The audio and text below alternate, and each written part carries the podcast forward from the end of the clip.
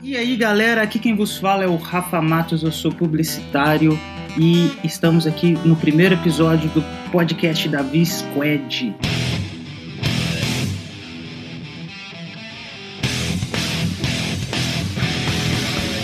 Eu tô aqui na companhia de Pedro Sampaio. Oi pessoas, é, sou psicólogo, professor de psicologia, acima de tudo nerd. E também do Tiaguinho. Olá, mundo! Aqui quem fala é Thiago Magno e nós estamos aí hoje para poder falar sobre o Coringa. Coringa, esse filmaço que acabou de estrear, mas antes de falar dele, eu acho que precisa explicar um pouquinho o que diabos é V-Squad. Bom, bem rapidamente, ainda mais porque eu acho que só nossos amigos que vão ouvir, a V-Squad é a, uma turma de amigos que estão juntos há muito tempo, alguns conhecem há três décadas, outras duas, e foi tendo aquisições. Esse nome vem de quando o nosso amigo Lucão ele escrevia revistinha em quadrinhos e nós éramos protagonistas lá da revistinha dele e o nome era V-Squad. Vinha originalmente Vagabundos Squad, na época a gente trabalhava, todo mundo estudante, e infelizmente isso mudou muito. Hoje todo mundo rala até demais. E é isso. Pois é, daí a gente resolveu fazer um podcast para dividir com o resto do mundo um pouco do que a gente sabe sobre cultura nerd, sobre cultura pop, sobre política, sobre o que der na telha da gente quiser falar. É porque a gente é muito modesto, a gente ficava ouvindo a gente conversando e rindo do outro pensando: caralho, o mundo precisa ouvir isso. precisa Exatamente. Saber. Então a gente resolveu fazer esse podcast, fazer esse teste, vamos ver se fica legal, se a galera curte. Pois é, então vamos direto ao assunto, vamos falar sobre Joker, esse filmaço, filme muito bom, eu particularmente gostei pra caramba. Um filme dirigido por Todd Phillips, diretor de clássicos como Se Beber Não Case. que clássico. eu acho que se o Rafael de, de hoje encontrasse com o Rafael de 10 anos atrás e falasse que o melhor filme do ano fosse, foi dirigido por Todd Phillips de Se Beber Não Case, eu provavelmente cuspiria na minha própria cara. Mas aconteceu e é isso aí. E eu queria saber, primeiramente, de Pedro Sampaio, o que, que você achou de Joker? Eu curti muito, gostei pra caramba do filme. Acho que não tanto quanto o Rafa. É porque eu tenho alguns probleminhas nele. Vai falar aqui, acho que depende muito de como você interpretar. E tem umas coisinhas nele que me incomodaram de. Apesar de eu achar ele um bom filme. E ele tem mesmo coisas de filmes de arte ou coisa assim, ele tem também um pouco de pretensão. Em alguns momentos eu sentia que ele era tipo um art movies for dummies, tipo um, um filme de arte que começa a fazer coisas mais ou menos clichês que se espera de filme de arte um pouco pretencioso, que foi me incomodando. Mas a gente vai falar disso quando a gente estiver discutindo enredo daqui a pouquinho, algumas coisas da história. No geral, eu gostei muito. Se eu fosse dar, sei lá, de 0 a 10 pra ele, daria 9. Gostei muito. Ele é claramente um filme direcionado para academia, né? Ele tem formato de filme para academia, ele tem uma fotografia bem direcionada para é. filmes de artes, ele traz um grande ator com um papel bem visceral, ele traz uma fotografia mais crua para poder falar do personagem que até então nunca tinha sido explorado sobre a ótica dele no cinema. É, o jeito da DC falar, ah, tá bom, mano, vocês dominaram esse filme aí de heróis de família, esses filmes bobos aí que o Martin Scorsese fala que não é cinema, então agora eu vou fazer um filme de, de baseado em quadrinhos que vai ganhar a porra de um Oscar relevante, importante, concorrer a, a coisa importante. É o selo, né, da DC. Como eles fracassaram muito tentando fazer a coisa ficar mais light, né, no Liga da Justiça, nas coisas assim que os Zack Snyder foi criticado porque era muito escuro antes. Eles estão vendo que o caminho é mais esse: ser mais DC, ser mais escuro, afastar da Marvel e parar de tentar imitar. O que eu acho ótimo, excelente, maravilhoso. Continuem fazendo isso. Eu gosto muito da pegada da DC. Eu não gosto de colocar rótulos, mas dentro de DC e Marvel eu tenho uma propensão mais para gostar das histórias da DC. E o que eu acho mais legal da DC é que ela sempre traz esse conteúdo mais pesado e mais denso para as histórias dela. E as grandes histórias que se destacam na DC não são histórias de um grande canon, e sim essas pequenas graphic novels, como Superman Já Foi o Martelo, como a própria Piada Mortal, que conta uma, uma é. história de origem pro Coringa. Uma histórias separadas deles, né? É, eu com DC já sou um pouco mais. O buraco é um pouco mais embaixo. Eu, eu basicamente odeio.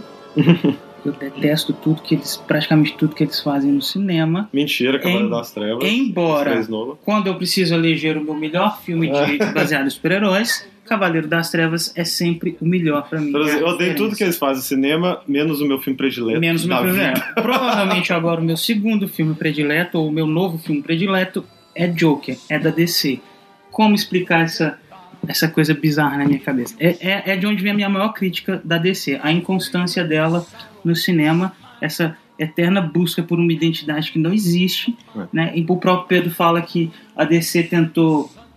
foi pretensiosa demais porque tenta emular aí coisas que a academia gosta para É. ganhar Oscar e tudo mais. Então isso só vem para corroborar o que eu penso da DC. Não tem identidade, não tem coerência, não tem um caminho. Eles não têm uma estratégia como a Marvel tem. Tentou fazer, aí não conseguiu com, Liga da Justiça e tudo mais, faz aquela lambança toda e agora tenta se reencontrar é, com esse Joker. É, eu acho que se ela continuar dentro dessa linha de fazer filmes menores, fazer filmes mais focados no personagem, é, que seja pretencioso, eu não sei se isso é uma qualidade ou um defeito, mas Uhum. que seja, mas se manter dentro dessa linha, é, é, entre aspas, editorial, eu acho que vai ser, assim, show. Deixa a Marvel ser a galhofa, ser, o, ser a festa, ser o, o- a superficialidade dentro do cinema super-heróis e deixa a DC ser a coisa séria, a coisa bem feita. É. Mas será que a DC não encontrou ali um- uma, uma coisa que talvez só a DC consiga fazer, nicho, exatamente né, por de causa dessas histórias dela? A Marvel tem feito um universo canônico gigante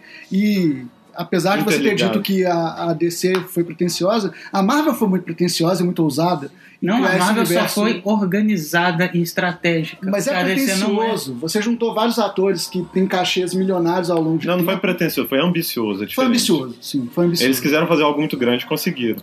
O pretencioso tem a ver com, sei lá, ele, ele já querer pagar de inteligente, intelectual, usando coisas um pouco clichê pra isso. Acho que o Joker tem um pouco disso. Ah, e pra quem não sabe, isso deve estar na descrição que a gente vai colocar, mas vai ter spoiler. Spoiler pra caralho. E se você não assistiu e se incomoda com spoiler, adeus. Bem, é, o que eu queria dizer em relação a essa, essa coisa da DC é que talvez a DC tenha encontrado um, um- um nicho dentro das histórias dela que pode ser contar essas histórias que não são canônicas. Né, que elas não têm que estar interligadas, elas podem fazer um filme independente que desenvolve uma história, ela tem início, meio e fim, e você não precisa de ver 300 filmes para poder entender essa cronologia toda que está acontecendo dentro daquele universo. E é uma história que está contida ali, ela não precisa continuar, ela não precisa perpassar aquilo, enquanto eles tentam descobrir o que fazer com esse universo compartilhado deles. Sim e não, eu acho. Que você falou, talvez a, a DC tenha descoberto isso. Ela não descobriu nada. Ela tá tentando, ela, se esse filme fizer dinheiro, eles vão continuar. Vai Aí daqui, daqui Já pra fez, frente né? tudo vai ser Foi igual a ao maior estreia do mês de outubro. Pois é, tudo vai ser igual ao Joker daqui pra frente. Eles não, eles não sabem de nada. Esse é o meu grande crítico deles. Não sabem de nada. Eles estão ali tateando igual Tirando pra todos os lados. Tirando pra todos lá. E daqui pra frente tudo da DC vai ter a mesma cara de Coringa. Esse é o meu medo. Ou talvez a minha esperança. Porque se Uhum. tudo for parecido com Joker, que é um filme maravilhoso, Eu não É. acho que vá. Eu acho que Joker é um one shot e pode servir de abertura para que outros filmes parecidos com isso, mas com outras temáticas, talvez para desenvolver é, personagens menores, seja feito no cinema. Mas eu acredito que eles querem voltar para o universo compartilhado, porque esse não é um filme para todo mundo. Ele não é um filme que muita gente vai entender, ele não é um filme que muita gente vai poder apreciar ou que vai interpretar muito mal. O filme, apesar de estar indo muito bem nas críticas, ele também está indo muito mal em relação a polêmicas. Né? Isso é bom pra alimentar o filme, o público e tal, Sim, mas sim, ele tá não- sendo muito criticado. mas ele não, não vai conseguir. Eu não acho que isso se sustenta a longo prazo. Ah, Para um primeiro filme, eu acho que é um grande boom, mas eu acho que a longo prazo DC não pode continuar alimentando filmes assim, até por causa de custo de produção. E você tenta fazer um outro, você não acha um Joaquim Fênix para poder interpretar é, o papel principal, você acha um diretor que erra na mão e aí você estragou todo o filme, ele não vai fazer bilheteria nenhuma. Porque o Joker deu muito certo por causa da primeira crítica dele no festival de filme em Veneza, se não me engano. Acho que foi Cannes, não? Sei lá, Veneza. foi Veneza. Veneza, que ele foi bem aclamado, o pessoal Ganhou o gostou Leão muito. de Ouro. Mas se ele chega lá em Veneza e um filme desse dá errado lá, nas grandes bilheterias ele vai ser fracasso. O que o Rafa falou, então, basicamente ele não gostou da DC quando a DC ficou tentando imitar, fazer o que a Marvel fazia, eu concordo. E aí ela perde a identidade, porque ela ficava querendo agradar todo mundo. Então ela ia fazer um filme mais escuro, mas o pessoal não recebeu muito bem o Batman vs Superman, e aí eles começaram a tentar mudar o tom, aí ficou aquela bizarrice toda lá. Só que, ironicamente, esse filme, né, esse filme mais solo, mais individual, mais estudo de personagem, é, o, pessoa que- o filme que inaugurou isso de personagens não é esse Coringa, né, foi o Logan. O Logan fez isso de certa forma já antes. Mas o Logan um ainda é um filme filme mais- de super-herói. É. Esse filme do Coringa ele não é um filme de quadrinho. Ele não Ok. tem identidade de um filme de O quadrinho. Logan tem mais ação, tem alguma, não é muito, mas tem mais ação. Mas ele já é um pouco mais artístico, mais pessoal, mais estudo de personagem, mais parado em vários momentos, muitos momentos. Tanto que ele foi lançado em preto e branco. Em alguns lugares, e depois ele foi lançado em preto e branco nos cinemas. Então ele quer muito ser também mais essa linha, e é da Marvel. Então a Marvel também já ela explorou o Deadpool, fazer filme pra maior de idade, falar palavrão, ela também arrisca. A Marvel abriu as portas pra esse filme, talvez, né? É, Com esses dois, dinheiro. eu acho que principalmente esses o dois dinheiro filmes. abriu a- A vontade de fazer dinheiro abraça para esse filme, vamos ser sinceros. A, a DC não tá interessada em fazer, acho que ela Não, tá mas interessada o, em fazer o que grana. pode ter dado pra DC a possibilidade de fazer isso tenham sido talvez os dois, esses dois filmes que o Pedro citou. O Deadpool, que trouxe a possibilidade de fazer filmes de quadrinhos para maiores de idades, É. né, e ter algum sucesso com isso, que deu a possibilidade da, da Marvel tentar o filme do Logan, que tem uma temática Uhum. mais adulta, é um filme de família, meio faroeste moderno, alguma coisa assim. E essa possibilidade de explorar alguma temática mais adulta dentro do gênero quadrinhos, né? Eu acho que isso aconteceu Cavaleiro da, das com o. Cavaleiro das Trevas. A própria DC então lançou. Sim, isso. não, né? Pois é. Cavaleiro das Trevas, pra mim, antes de ser um filme de super-herói, é um filme de. é um policial. Eu concordo. Só que o Cavaleiro das Trevas ele não mostra nem sangue, nenhum dos nomes. É até esquisito, rola várias mortes e porradas, mas não mostra sangue por causa da classificação indicativa dele. E vem dentre outras muitas coisas. Por exemplo, lembra da cena clássica do Coringa matando o cara com lápis no olho lá? Uhum. Então, não mostra o lápis no olho, não mostra sangue, não mostra nada. Ele bate e some. No momento que ele vai rasgar a boca do cara também, do mafioso lá, que ele pega a faca, conta a historinha e rasga, só mostra o cara caindo. Nunca mostra nada. Porque não podia. Porque era classificação, tinha que ser pra todas as idades. Então, apesar do filme ser mais denso, ser excelente, magnífico, atuação excelente, roteiro excelente, direção, tudo muito bom, Cavaleiro das Trevas. Ele não ousava tanto, assim. Mas a, a- a falta de, de ser tão gráfico, assim, de uma violência mais gráfica no filme, não fez em Não nada. fez, não perdeu verdade. nada. Eu acho que Quando bem feito, muitas- você não precisa mostrar sangue ou miolo. Limitações muitas vezes fazem com que as pessoas tenham que ser mais criativas para poder resolver algumas coisas. Exatamente. Então, É. o terror do Coringa, quando ele tá explodindo coisas, você não pode mostrar ninguém queimando, mas Isso. você pode falar das pessoas queimando, você pode fazer com Isso. que se construa uma narrativa para poder criar. foi foda demais, muito bom.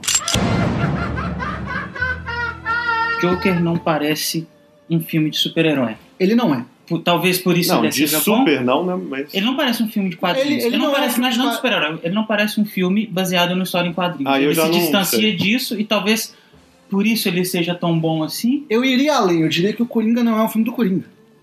Esse filme não é um filme do Coringa. E, e talvez, inclusive, mais pra frente, eu acho que a gente vai chegar lá, eu diria sentido. que o Joker do filme nem sequer precisa ser o Joker dos quadrinhos. É, pode ser só falar. uma persona de um cara Partindo do princípio de que nem nos quadrinhos existe uma versão oficial É. do Joker, por que não essa passar a ser a versão Mas rapidinho, sobre ser quadrinho ou não. É, não concordo, porque, primeiro, quadrinho é muito amplo, né? Persépolis é quadrinho, é, um monte de coisa é quadrinho. Várias histórias totalmente diferentes uma das outras são quadrinho. O ótimo é quadrinho, tem um kit de super-herói e tal. Mas quadrinho é um termo muito amplo, tem várias coisas diferentes, são baseadas em quadrinhos, pesadas, não pesadas, filmes de arte, filmes por aí vai. Então, se parece um Mas, filme mas nos quadrinhos existe uma temática, existe alguma coisa O recorrente. que vocês estão querendo quadrinhos? dizer, e eu concordo, é que a maioria dos filmes de super-herói, ainda mais essa geração Marvel diante, mesmo antes o Homem-Aranha lá do Sam Raimi e tal, X-Men, eles são mais. é, eles têm um- uma pegada mais infanto-juvenil. Eles têm uma coisa mais de poderes, de luta, do vilão, do sei lá o quê. Mesmo os mais adultos, como Menos Sin City, psicológicos. quanto o Watchmen, por exemplo. Esse é um filme muito. Ele é um filme de storytelling. Ele não tem uma grande cena de ação. Ele é um filme de narrativa. Ele não um tem filme- nada do que faz um, um bom filme de quadrinhos ou um bom filme de ação Isso. ser o que é. Isso. Mas na É. frase, Joker é tão bom não é que não ação, parece com um filme de quadrinhos. Não, É não um elogio? Incomoda vocês? É o quê? Não. Eu entendo o que a pessoa está querendo dizer, mas não acho que é a melhor forma de expressar isso. Porque, de novo, quadrinhos é muito amplo, quadrinhos tem tudo que é coisa. Mas eu entendo, porque até hoje, quase sempre, a gente está vendo filmes de quadrinhos mais ou menos de uma certa forma. E o Joker não segue. Ele não tem ação. E como você está falando do Ótimo, o Ótimo tem muito coisa psicológica, tudo de personagem, tem muita coisa pesada do Rorschach e algumas outras coisas. Só que o Ótimo ainda tem aquele negócio de fantasioso do Dr. Manhattan, os superpoderes, o cara lá, tem um- várias E coisas. mesmo os personagens que não têm superpoderes em Watchmen são supers. Isso, sim, o Né? comediante e tudo mais. E o, o Watchman tem isso que a gente poderia chamar de fantasioso, enquanto que o, Coringa, esse jogo, seria mais realista, entre aspas, no sentido de que ele não usa nada de super, nada de sobrenatural, nada que não está no nosso mundo real, que não é plausível de acontecer no nosso mundo. Então, tudo aquilo que a gente vê lá é totalmente plausível de estar acontecendo no nosso mundo, ou na década de 80, no nosso mundo lá. Então, enquanto todos os outros de super, não. Tem coisas, tipo Tony Stark, armadura, gente voando, acontecendo coisas, explodindo os vilões, que caracterizam a fantasia. Então o Joker talvez seja menos fantasioso, e até hoje quase todos os filmes de super-heróis e quadrinhos foram fantasiosos, com pouquíssimas exceções. Quanto mais um filme se distanciar dos quadrinhos, uma adaptação em quadrinhos se distanciar do material base dele, que é o quadrinho, pra vocês é melhor? Você acha que o caminho. Não. Acho que depende do que o Esse- filme vende. Por exemplo, o Batman Cavaleiro das Trevas não é um filme muito quadrinho. Ele não tem muito a ver com o quadrinho do Batman. As origens dos personagens foram distorcidas, o próprio Batman não se comporta exatamente como um Batman de quadrinho se comporta. É, mas ainda assim é um ótimo filme. Eu acho que entre nós, nós aqui ele é. Mas no checklist de um bom filme de, de super-heróis e de ação, ele preenche todas. Ele preenche todas, mas ele não preenche um filme de quadrinho. Porque quando você quer ver um filme de quadrinho da Marvel, por exemplo, as pessoas procuram referências do que elas já viram nos quadrinhos. Ainda que não seja a mesma história.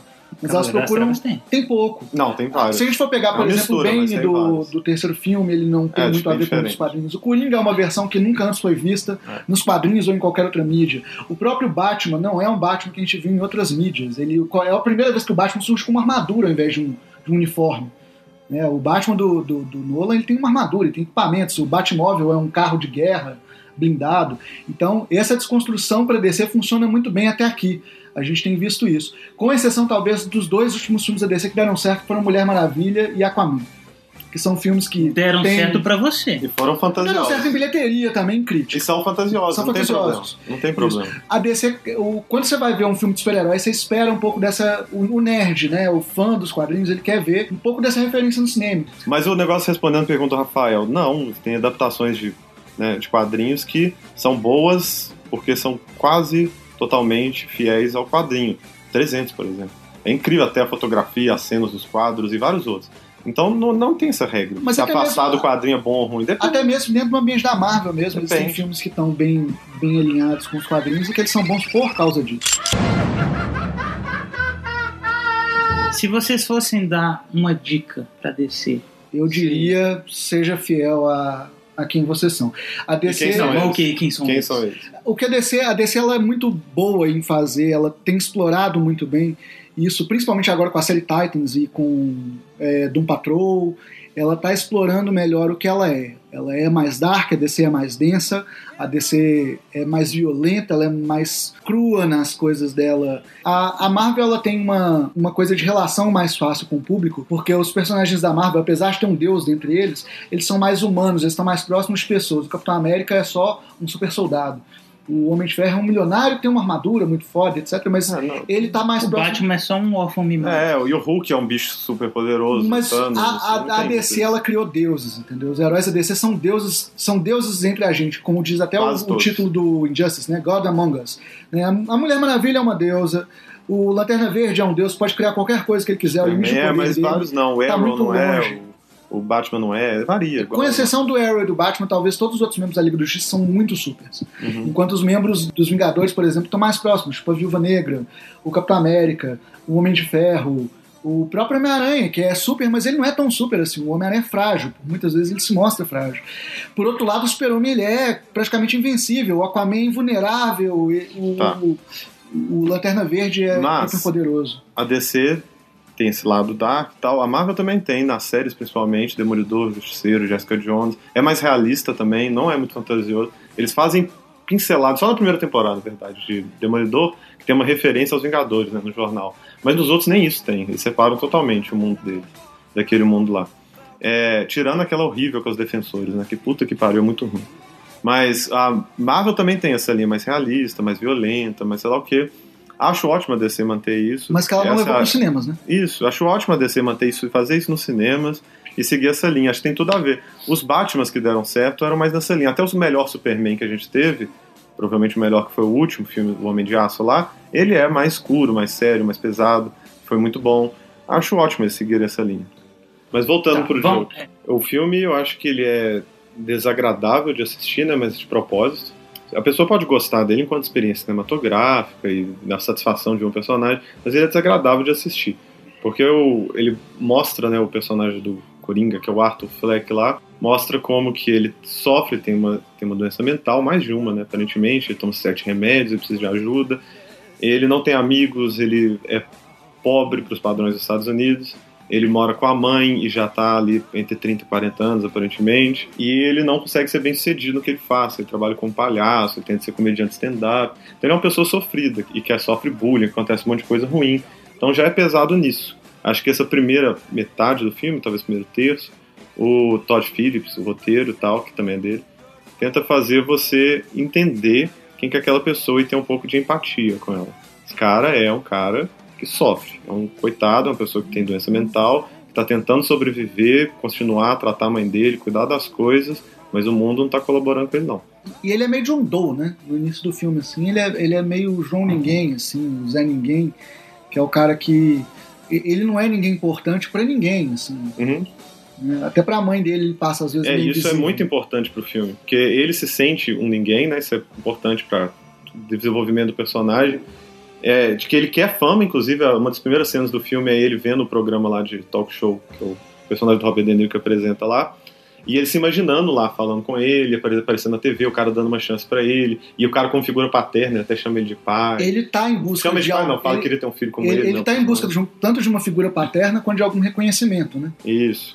E muito de fama, o tempo todo, na verdade. Em vários momentos ele busca querer ter fama e tudo mais, e ele se sente apagado, invisível e tudo mais. E isso vai ser muito importante, porque o filme, né, muita gente falou que o, talvez é, o filme tenha defendido muito o lado Coringa, colocado ele como herói na situação, como o cara que tá certo. E eu não tive essa impressão, não tive essa análise. Quando vi o filme, não senti nada disso. O, o que, o que as pessoas têm dito, eu tenho visto muita, muitas pessoas tentando politizar o filme para os dois lados. Eu acho que em ambos os lados ele é igualmente desagradável.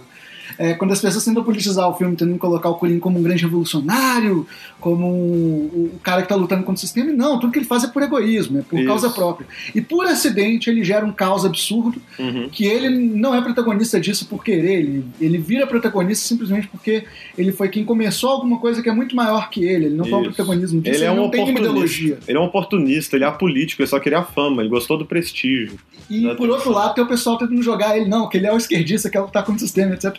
Pra ambos os lados eles jogam ele mais ou menos pro mesmo Mas lado. o né? oportunismo dele não tira exatamente o valor naquilo que ele supostamente estava. É porque não é um idealista, entendeu? Ele não é uma pessoa que pensou, nossa, a sociedade é horrível, a sociedade é porcaria, temos que nos rebelar contra os ricos. Ele não tinha nada disso, pelo O plano contrário. dele, inclusive, era suicidar no programa, suicidar ao vivo, né? Eu falo isso É. porque, assim, é, embora. é, Ah. Se você não está do lado do pessoal do Coringa, se você está do outro lado, você está errado. Você é um escroto. Acho Mas que não. você tá vendo uma narrativa que ela é unilateral, a única coisa que a gente vê é do Coringa. Ele é uma pessoa que comprovadamente é, tem várias é, devaneios, não é devaneios, não, é É, pode ser. mas delírios. Ele tem vários Ele não delírios. já sabe se é delírio, se é fantasia. E- mas Ele tem alguns delírios e fantasias, existem algumas pistas narrativas para momentos em que ele tá claramente delirando, é, e outras que ficam subentendidas, mas existem algumas pistas narrativas para poder mostrar isso. E a primeira coisa que a gente entender é que ele é um doente. Ele não tá fazendo nada por ideologia, ele não tá fazendo porque ele acha certo, ele não tá fazendo. Ele é, ele é sim, talvez um injustiçado social, mas assim como ele, existem vários outros injustiçados sociais e. A gente não sabe até que ponto, por exemplo, se, se o Thomas Wayne realmente saiu chamando as pessoas de, palhaço. Chamou, gente- mostra, mostra. Não, a gente não sabe se é real. Como dizer, assim? Se foi alguma coisa que de fato aconteceu. Ah, se o seu Coringa tava imaginando tudo, Isso. delirando? É, A gente vai falar dessa possibilidade também. a gente não sabe. Provavelmente, isso é uma coisa que o Pedro, inclusive, tinha levantado, que provavelmente é um momento de delírio dele.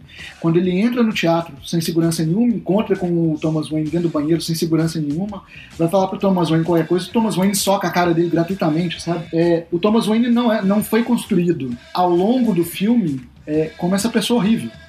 E a mãe dele é, dá, dá algumas pistas de tanto que ela tá delirando com algumas coisas, e mesmo quando depois que ele encontra a papelada da adoção dele, etc., e que ele tá sofrendo maus tratos, ele ainda fantasia que o Thomas Wayne tem alguma ligação com a mãe dele, que ele deu um cala-boca pra mãe dele, sabe? Então é um cara que tá completamente fora da O que é realidade. extremamente plausível.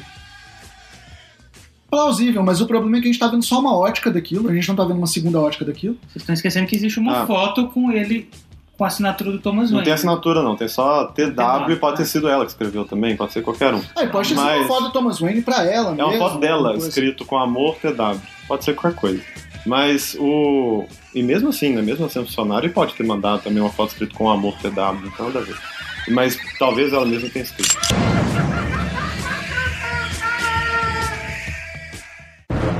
Mas então entrando nessa linha aí, né? Então o filme pode ser dois filmes diferentes. Que é Talvez o filme. até mais. É, mas dois principais, que é um onde ele fantasiou isso tudo e outro onde essas coisas aconteceram e o que ele fantasiou foi a relação com a moça lá só. Eu acredito que ele tenha, que ele tenha fantasiado, é, não tudo. Alguns, algumas coisas eu realmente acredito que aconteceram. Por exemplo, a pista narrativa que o filme tem é que quando a menina tá lá, é, as coisas não estão acontecendo, mas quando ela sai, as coisas estão acontecendo. Então provavelmente teve de fato o Murray fica Aham. suando da cara dele. Acredito que isso realmente Não aconteceu, sei. que é no momento que ela sai do quarto. E pouco depois ele volta e mata a mãe dele e a menina não tá lá. Ela é uma pista narrativa de quando ela está, ele tá delirando. Não, é. Não sei. Não sei. Porque olha só. Vamos lá, as duas possibilidades, né? As evidências de que ele pode estar deli- delirando, tendo fantasiado, isso tudo. Eu acho que a partir de um certo momento o filme começa a ficar pouco realista, pouco coerente, começa a acontecer muitas coisas implausíveis, já falou várias delas. Ele lá no meio da multidão, dos palhaços, com o Thomas Wayne lá, que é um candidato prefeito e bilionário, ele conseguir sair entrando pelos fundos, tranquilo, chegar até ele, ter uma interação no banheiro, super esquisito. Ele conseguir ter acesso ao Bruce Wayne, ao filho dele lá, criança, e esquisito, inclusive tocar, e não só tocar, encostar na boca dele, pôr pro alto e o menino deixar e não reagir, não fazer nada, é tudo muito esquisito. É, o próprio fato de ter sido convidado pro show é muito conveniente, ter ido por lá, ter sido convidado pro show do cara do Murray que sempre quis ir e tudo mais, é um pouquinho peculiar. Só te interromper rapidinho, porque essa é uma coisa que os Estados Unidos faz muito. Inclusive, o programa da Ellen faz isso várias vezes, né? O que é estranho é como que ele teria viralizado em 1980. Sim, mas não só isso. É tipo é muito conveniente pro roteiro, entendeu? E, e pode ser, pode ser que isso tenha acontecido. Não tô falando que não aconteceu, não tô defendendo isso. Tô trazendo as os possíveis argumentos para essa hipótese. E aí tem, começa a ter vários outros. Aí depois ele acontece a morte lá quando ele mata o amigo dele lá entre aspas, junto com o anão que tá lá, o anão ele deixa embora e aí o, o anão não ter denunciado e ele ter conseguido sair e horas depois ele ainda tá no programa, o programa apresentar ele, ele conseguir ficar falando um tempão lá e nem polícia ia atrás, não acontecer nada. E ele no programa admitir que matou as três pessoas e o modo como as pessoas reagiram, continuaram conversando, continuaram interagindo e prolongando. E também no camarim pedir pra entrar de palhaço no meio da crise política que tá tendo lá, aquelas coisas todas, o cara topar, depois pra ser chamado de coringa e um milhão de outras coisas. E muito, muito, na hora que ele senta lá no programa, ele chega e solta a fala. Isso é exatamente do jeito que eu imaginei. Esse é Eu exatamente que do jeito que eu cena, eu imaginei. acredito que essa cena toda do, dentro do programa do Bill Murray foi, foi ilusão dele, foi Não fantasia. é Bill Murray, é ator. É, não sei que lá, Murray, né? Acho que é só Murray, sei lá o nome. É, é, essa cena toda eu acredito que tenha sido fantasia dele, mas a- alguns pontos do filme é, acredito que aconteceram. A- Ele ter matado a mãe dele, ter visto o vídeo, pode ter sido inclusive que a produção tenha chamado ele ou que ele tenha fantasiado. Isso não acho que seja importante se ele foi chamado ou não. Mas eu acredito que ele, a cena em que ele mata o colega de trabalho aconteceu mesmo. Ele foge dos policiais, acredito que isso também aconteceu. Mas existem cenas que são sei. muito surreais para serem para estarem nesse mesmo universo que o filme construiu no, na primeira, no primeiro ato. Tem mais coisas, além dessa mesma cena que ele fala, que é exatamente do jeito que eu imaginava, não mostra a plateia hora nenhuma, ele tá no meio de uma audiência, não mostra a visão dele, o que é muito raro, mostra só, a gente só assiste ele como, do jeito que ele via na TV. Ele só via na TV lá, naquele câmera, né, a gente via os caras lá e a gente assiste ele só lá. Não mostra hora nenhuma E a é- plateia, é nem depois isso. que ele mata, nem depois de nada, e não só isso. A, depois que ele sai de lá, ele é preso e aí bate os, os caras lá, batem no carro dele, capota, A pessoa que eu sai tava dizendo que eu acredito que ele matou é o colega de trabalho dele, não, não o Murray. lá. Eu não acredito que ele foi no show. Talvez ele nem tenha ido no programa, ele tenha sido preso antes. Mas aí vai aparecer uma evidência que talvez tudo antes disso tenha sido fantasia. Que é. Ele acontece lá, né, do carro capotar, o pessoal tira ele, espera ele acordar, ele acorda, todo mundo vangloria ele, reverencia, espera ele acordar aquela cena tudo épica e tal. De novo, um pouco implausível comparado com o resto do filme, mas é possível. E aí na hora que mostra a parte final, na hora que mostra ele no hospital psiquiátrico, aí tem duas coisas principais. A primeira, dele rir e a moça perguntar o que foi, ele fala que é uma piada que ele lembrou, uma coisa que ele estava Que é pensando. uma piada interna, né? Isso, e ela fala, me conta, você contaria pra mim? Ele, você não entenderia. E aí mostra o Bruce Wayne com os pais mortos, e ele não viu isso, ele não estava presente nessa cena, talvez ele nem tenha como ficar sabendo isso. Isso não é relevante pra ele naquele momento também. Ou a ironia, a piada do Bruce Wayne e ele ter gerado Batman, porque não existia Batman. Exi- existe um ponto do filme que eu nada. acho que é a disrupção, a gente pode assumir que dali pra frente qualquer coisa pode ser é, delírio dele. Que é quando ele chega na psicóloga dele, ele tá conversando com ela e ela fala que não tem mais remédio. Acabou. Talvez, mas olha só. Dali pra frente ele não tá mais sob medicação, ele tomava sete medicações diferentes. Porque outra ruptura importante dessa cena do psiquiatra, ou a cena final, é que a, a- muda a fotografia toda do filme nesse momento. Ela é sempre escura, né? Não só isso, ela usa tons, ela usa filtros. Eles usam laranja, Não, é o o verde amarelo, la- é o laranja amarelado pra O ser o azul, verde, amarelo, depressão. o azul e Vê- Tem, e tem o o bastante verde. verde, tem É. bastante verde. E aí, nessa cena, e só nessa cena, ela tem uma fotografia toda limpa. É tudo branco, claro. Até parece que a resolução da cena é melhor. O Como fi- se fosse essa é a realidade. O fim E do aí ele filme tá é um lá, negócio tão. super o, branco. O fim do filme, inclusive, fica muito claro que ele tá delirando porque é uma cena de comédia quase do filme de Chaplin que ele teria visto com, no cinema com Thomas Wayne. Pois é, eu né? não sei se Dele talvez perseguindo seja a com os única coisa. policiais e aquela cena de palhaço dele correndo de um lado Sim. pro outro, o policial, o guarda não consegue pegar ele, ele sai correndo para um lado, depois volta pro Eu outro. acho isso muito Coringa, né? Muito, o Coringa não suportava de tomar porrada, de sair correndo dos caras. Ele não, não- essa cena é muito Coringa no final.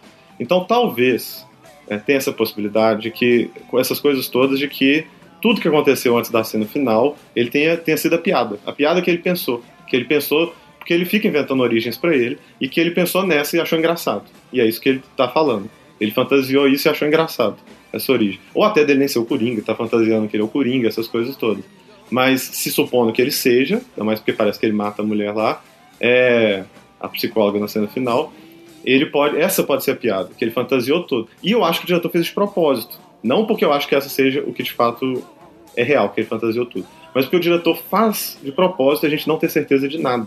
O tempo todo, tudo é muito ambíguo, tem muitas possibilidades de interpretação. Mas algumas coisas ficam claras, né? A, a primeira coisa que a gente sabe é que ele não perseguiu a mulher e depois foi lá falar com ela. Isso. A gente isso. sabe que toda interação que ele tem com aquela mulher no prédio dele é fantasiosa. Todo não, só a do elevador, na inicial dele. Não depois, ele fantasia que tá saindo com ela. Só a do elevador é a do real. elevador é real. Assim, Todo é. o resto não. É, mas ele quer- teria perseguido ela. Não, perseguido Depois você acha que sim, stalkear acho Não, que sim, ele perseguiu, mas É. depois ela reconhece Essa ele, não. chama ele. Isso. Porque ela não sabia quem que ele era até o mo- quando ele chega na casa dela para poder de fato matar ela, o que é outra coisa que pelo visto aconteceu, né? Ela não reconhece ele. A reação das pessoas a ele é um grande indicativo de que ele tá delirando ou não. Quando ele chega para poder fazer o stand-up dele, é, as pessoas estão todas desconfortáveis e reagindo mal ao que ele tá fazendo. Em algum momento essa coisa vira, as pessoas começam a rir dele. O momento que ele tá rindo claramente é fantasioso, porque quando passa o vídeo no programa, ninguém tá rindo. Não tá passando Não o, vídeo, o vídeo Não, dele na não sei, TV, Talvez ninguém tá rindo. porque não, É. não deram foco a isso. É, Ninguém tá rindo. isso eu Então, não acho. A reação das dizer. pessoas a ele mostra muito de quando ele tá ou não. Ele com certeza não entrou dentro da plateia. As pessoas, quando ele tá fantasiando, elas são mais passivas. Elas. É, a gente tem que ver o filme de novo, ver se tem dicas, né, de que quando ele tá delirando ou não. Mas eu acho que não vai ter, cara, porque eu, Eu- acho que o diretor faz isso de propósito. eu acho que pra existem trollar. muitas dicas no filme. Como o diretor escolheu, por exemplo, criar a cena onde ele mostra a cena da namorada, da suposta namorada, Uhum. que ele, ele teve a ilusão, Uhum. eu, eu sinto ali como se ele segurasse na mão do telespectador e falasse: ó, isso aqui que você viu não é verdade. Ele faz for dummies, né? É, todo o resto vai ser. Porque se fosse o contrário, ele mostrasse, ó, isso aqui não é real, mas o resto também não é. Mas eu só tô te mostrando isso aqui. Eu acho, eu acho um desserviço é, que ele faz com o público. Mas Porque ele- ele induz a gente ao erro. Eu acho que é inteligente dentro do, dentro do cinema. Se você quisesse fazer um filme onde você tá vendo uma coisa que parece uma coisa e no final você descobre que é outra, exemplo, ser sentido, né, onde os sinais estavam todos lá, só no final você descobre que nada daquilo era como você imaginou, e aí você assiste ser sentido pela segunda vez, você vê um, um outro filme completamente Uhum. diferente, porque você vê que os sinais estavam todos lá. Uhum. Isso é inteligente pra mim. Você chegar. Se, se o diretor fez essa opção de. é, tudo que vocês viram foi uma- um delírio do Coringa, é, mas num momento conveniente pra mim eu te mostrei que essa cena ele estava delirando, na seguinte já não estava mais. Eu acho que ele induz a gente ao erro. Mas- Aí, ele não abre pra interpretações, ele induz ao erro. Então é que ele te dá outras, outros momentos claros em que ele tá delirando. o Por exemplo, dizer é eu hora acho que o ele filme tá- não é tão inteligente a esse ponto. O início do filme ele tá claramente delirando. Que ele se imagina dentro do programa e depois você vê que ele não. Não, mostra Mas que é o filme te fantasia, mostra né? isso. Mostra que é isso é, quando ele quer que, que- quando o diretor quer que você saiba que o que aconteceu não aconteceu, era um delírio, ele te interpretação é bem mostra. plausível, ele te mostra aquilo, ele segura na sua mão e fala: "Olha, moço, isso não é assim, é Porque assim". inclusive não precisava, né? Só dele chegar na casa e a mulher não saber quem que ele era, mostrava Eu que. não sei, É. talvez eu- vamos pensar também em público médio, né? Nem todo mundo tem Mas é o mesmo. A gente tava falando do Batman, é que nem no, no terceiro filme do Batman, que o Alfred vai lá, acende e tem que mostrar o Bruce Wayne no fim do coisa pra saber que era o É Bruce muito Wayne. necessário. Mas pra mim, o pior dessa teoria, embora eu ache essa teoria do Pedro incrível, quando ele me contou, eu falei assim: caralho, que foda, né? Que, que, que intricado esse, esse negócio, esse bagulho. Mas pra mim, o pior dessa crítica, eu espero que não seja verdade, que o cara nunca fale, a gente realmente, o Coringa Uhum. delirou tudo, é que se isso for verdade, não existe Coringa. Não teve um filme de origem do Coringa. Mas não é um existe filme de um do delírio de um Coringa. homem doido. Não, É ou pode ser o próprio dizendo. Coringa inventando uma das origens dele. Mas também, eu não acho que seja isso. Eu, igual falei, eu acho que o diretor, de, de propósito, coloca isso, coloca essas coisas pra. Ah, pode não ser, porque é o Coringa, né? Pode estar fantasiando tudo, pode, sei lá o quê. Eu acho que ele fez a história de origem, tem muitos sinais disso. E, mas ele deixou isso pra sacanear, pra brincar. O Coringa no Batman The Dark Knight Returns conta, se eu não me engano, sete histórias de origem diferente dele. É, eu também acho que nem é, mas é, É, uma a história desse filme é assim, gente, eu, eu tô vendendo pra vocês a história, o livro do Coringa. Se chegasse no final eu descobrisse que nada daquilo aconteceu, se As- essa teoria do Pedro um dia se confirma como verdade, eu fazia, eu não vi o filme do Coringa. Tá, eu vi e- o filme de um doido. Mas isso seria tão ruim assim? Quando a gente tá falando que esse é um filme de quadrinho, que não é um filme de quadrinho, você perguntou se parecia ofensivo ou não. Seria tão ruim assim se não fosse um filme Ah, não, é tipo chegar no final do namoro a pessoa falar assim, mas eu nunca te amei. Todas as vezes que eu falei que eu te amo, é- era mentira. eu falei, porra, então eu não vivi nada disso. né? É, eu entendo. Mas assim, é, de novo, esse filme tem inspiração, a gente sabe, né? principalmente Taxi Driver, muito claro, Nova York dos anos 80, o cenário, fotografia, tudo muito parecido. O Robert De Niro, blá blá blá. Todo mundo tá falando disso. É, o fato do personagem Tem um outro por filme. causa da Scorsese, sociedade. né? É isso que eu vou falar. Por fato do, do- por causa da sociedade. da isso. Por causa, por causa da sociedade, ele enlouquecendo, se corrompendo e ficando doidão, igual, igual o Taxi Driver. E o Rei da Comédia, que vocês falaram. Só que o Rei da Comédia é o Robert De Niro faz o cara que quer ser comediante stand-up, quer aparecer no programa de talk show, que é o Jerry Lewis que faz o, o cara do talk show. E o filme dá a entender que o filme, vários pedaços do filme e toda a agressão dele colocar arma na cara do Jerry Lewis, fazer um monte de coisas lá bizarras, ou ele fantasiou. No final mostra que talvez ele tenha fantasiado, talvez tudo. E no mínimo grande parte daquilo tudo. E não, eu acho que não é coincidência que o diretor deu essas coisas e que escolheu o Robert De Niro. O Martin Scorsese estava na produção do filme, saiu desse Joker no começo. Eu não acho que seja à toa. Eu acho que ele fez isso pro propósito. Mas, de novo, eu acho que ele fez propósito pra sacanear. E se é o Coringa e a gente não sabe? Por quê? Se ele der uma história pro Coringa, essa é a história do Coringa. Ele chama Arthur Fleck, dá até um nome, nunca tinha dado um nome. Esse é o Coringa, sei lá o quê. É meio chato, meio pretencioso. Então ele abre imagem de essa pode ser, mas pode não ser. Então eu acho que ele fez propósito, porque ele não quer falar que esse é o Coringa, deixa um pouquinho aberto pra manter essa coisa da, do personagem, dos quadrinhos e nos filmes dele, nunca falar quem realmente é. Mas eu acho que sim, não foi delírio, acho que a interpretação mais coerente, mais é, que justifica mais o filme, como o Rafael falou, é essa. Então pronto, vamos sair da, da interpretação da possibilidade de ter delirado, tudo ou quase tudo, e vamos pressupor que o que aconteceu ali, tirando a fantasia dele no começo e o relacionamento, ele não, ele não alucinou, não delirou, não foi fantasia. Então vamos analisar ele considerando que isso tudo aconteceu.